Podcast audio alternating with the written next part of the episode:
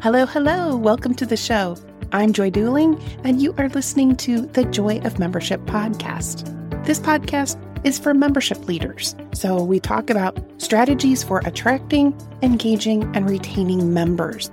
But that's not entirely the focus of the show because let's be honest here, there is no shortage of advice out there on best practices in membership.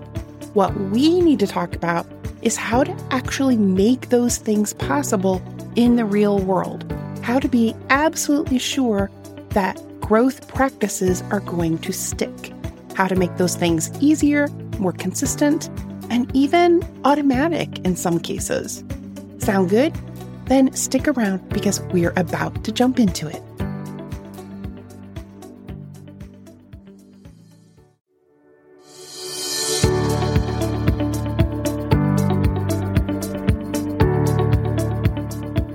Hey there, Joy here, host of the Joy of Membership podcast. Welcome to this week's episode. So, today I want to take us back to the growth roadmap to explore a little more into what happens after people discover that your organization exists. If you are familiar with the stages of member journey that I frequently talk about, you probably know that these people would be in the second stage that I call contemplation. In a nutshell, this stage starts with the moment someone finds out that your organization exists, and they stay in that stage of contemplation until they take action to join. In an ideal situation, the time spent in contemplation would be very brief. Someone would discover you and immediately exclaim, Wow, I can't believe I didn't know about this. I must join right now and then they'd whip out their credit card and sign up. In reality, this happens very rarely. Most prospective members are going to spend a bit of time in contemplation before they actually move forward. What you do or don't do while they're in this stage of contemplation makes a huge difference in how long they sit there. Sometimes, when organizations scan through their contact lists they'll find people who have been on their non member mailing list for years. So, what do you do about these people who just sit on your list for long periods of time without ever taking any action? Today, I'll share three possibilities for your consideration.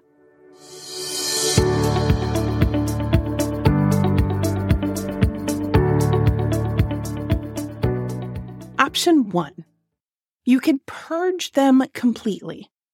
It is generally not a good idea to keep completely unresponsive people on your mailing list.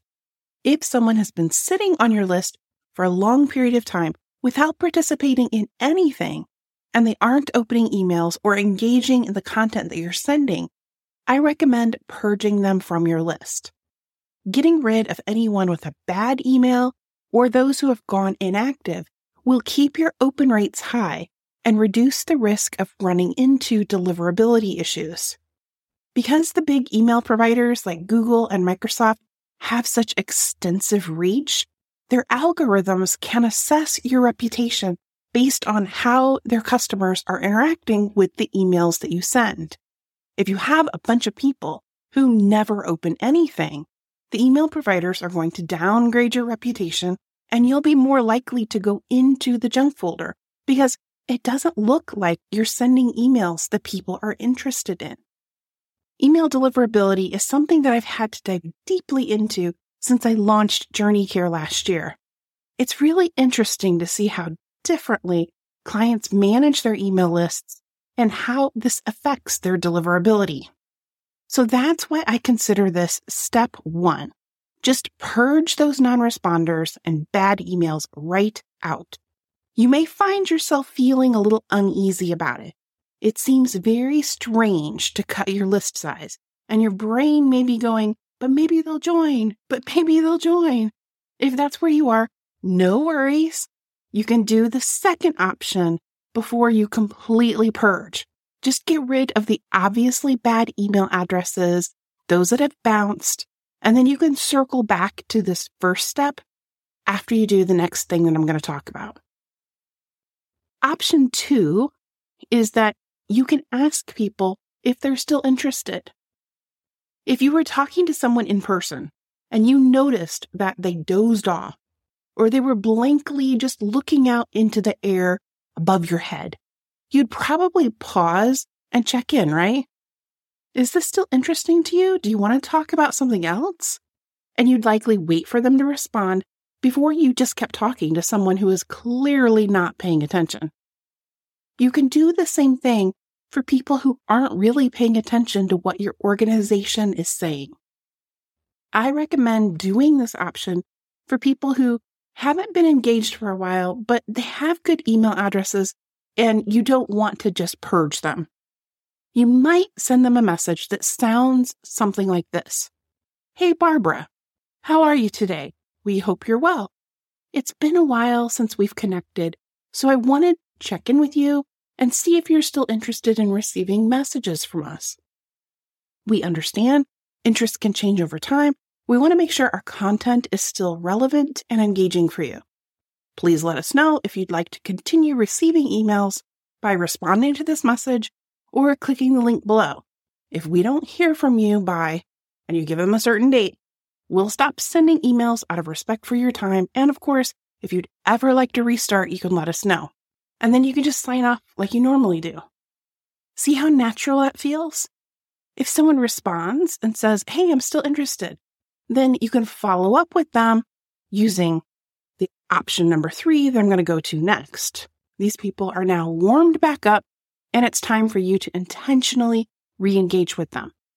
But if you get past the deadline and someone has not responded, then purge them for the reasons I mentioned in option one.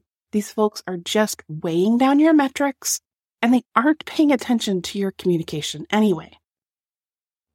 So, option three, or step three, if you're going through these in order, issue a specific invitation. So, after you've gone through the first two options, you'll be left with a group of people who have good email addresses. They're still interested in what you do at some level, but they haven't joined for some reason. It's time to approach these people with a well constructed, thoughtful, limited time offer. You could tie it to what you know about the problems that they specifically are trying to solve right now, or you can tie it to the general challenges that members typically face this time of year. But you want this invitation to feel timely and well aligned with getting a quick win for them. This should not be your normal hey, come join our membership. Because these are people who have seen that sort of message repeatedly and haven't acted. So this message needs to stand out and be out of the ordinary. Maybe when they join right now, they get a free planning tool or a bonus mentoring session or a collection of deals from industry partners. Or maybe it's an invitation to an event where all of the attendees are getting new headshots done by a professional photographer. Make it compelling, and you'll have a good chance of getting at least some of these contacts to move from just sitting there in contemplation to actually taking action. Exercising these three options will help in this specific moment. But I would be remiss if I didn't mention that the problem of too many people sitting in contemplation will continue to happen unless you do something different to follow up with new leads.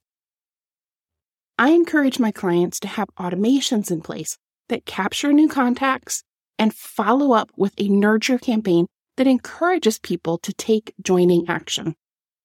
For those who are using my Journey Care software, this is very easy to do. My clients can follow up with every prospective member without fail every time. If that sounds like something you'd be interested in setting up for your organization, let's talk. There are nine core growth practices that all membership organizations should have in place, and those can all be set up to run automatically. You'll find my calendar at joyofmembership.com slash consult. Just go there, choose a day and time that works for you, and we will connect. So that will bring us to a wrap on this week's episode. I will be back next week with a new topic. And in the meantime, take care.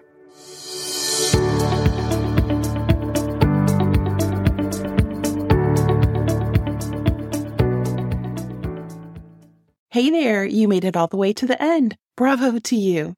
I'm back in just one last time to remind you that there's a free one page PDF available over at the website that shows you more than 20 ways that technology could be supporting your efforts to attract, engage, and retain more members.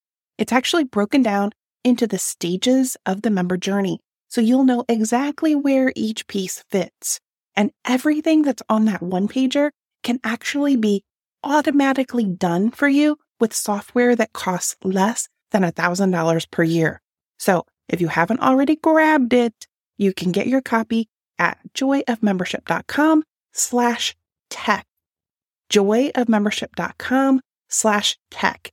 T E C H. Have a great week, and I'll see you next time.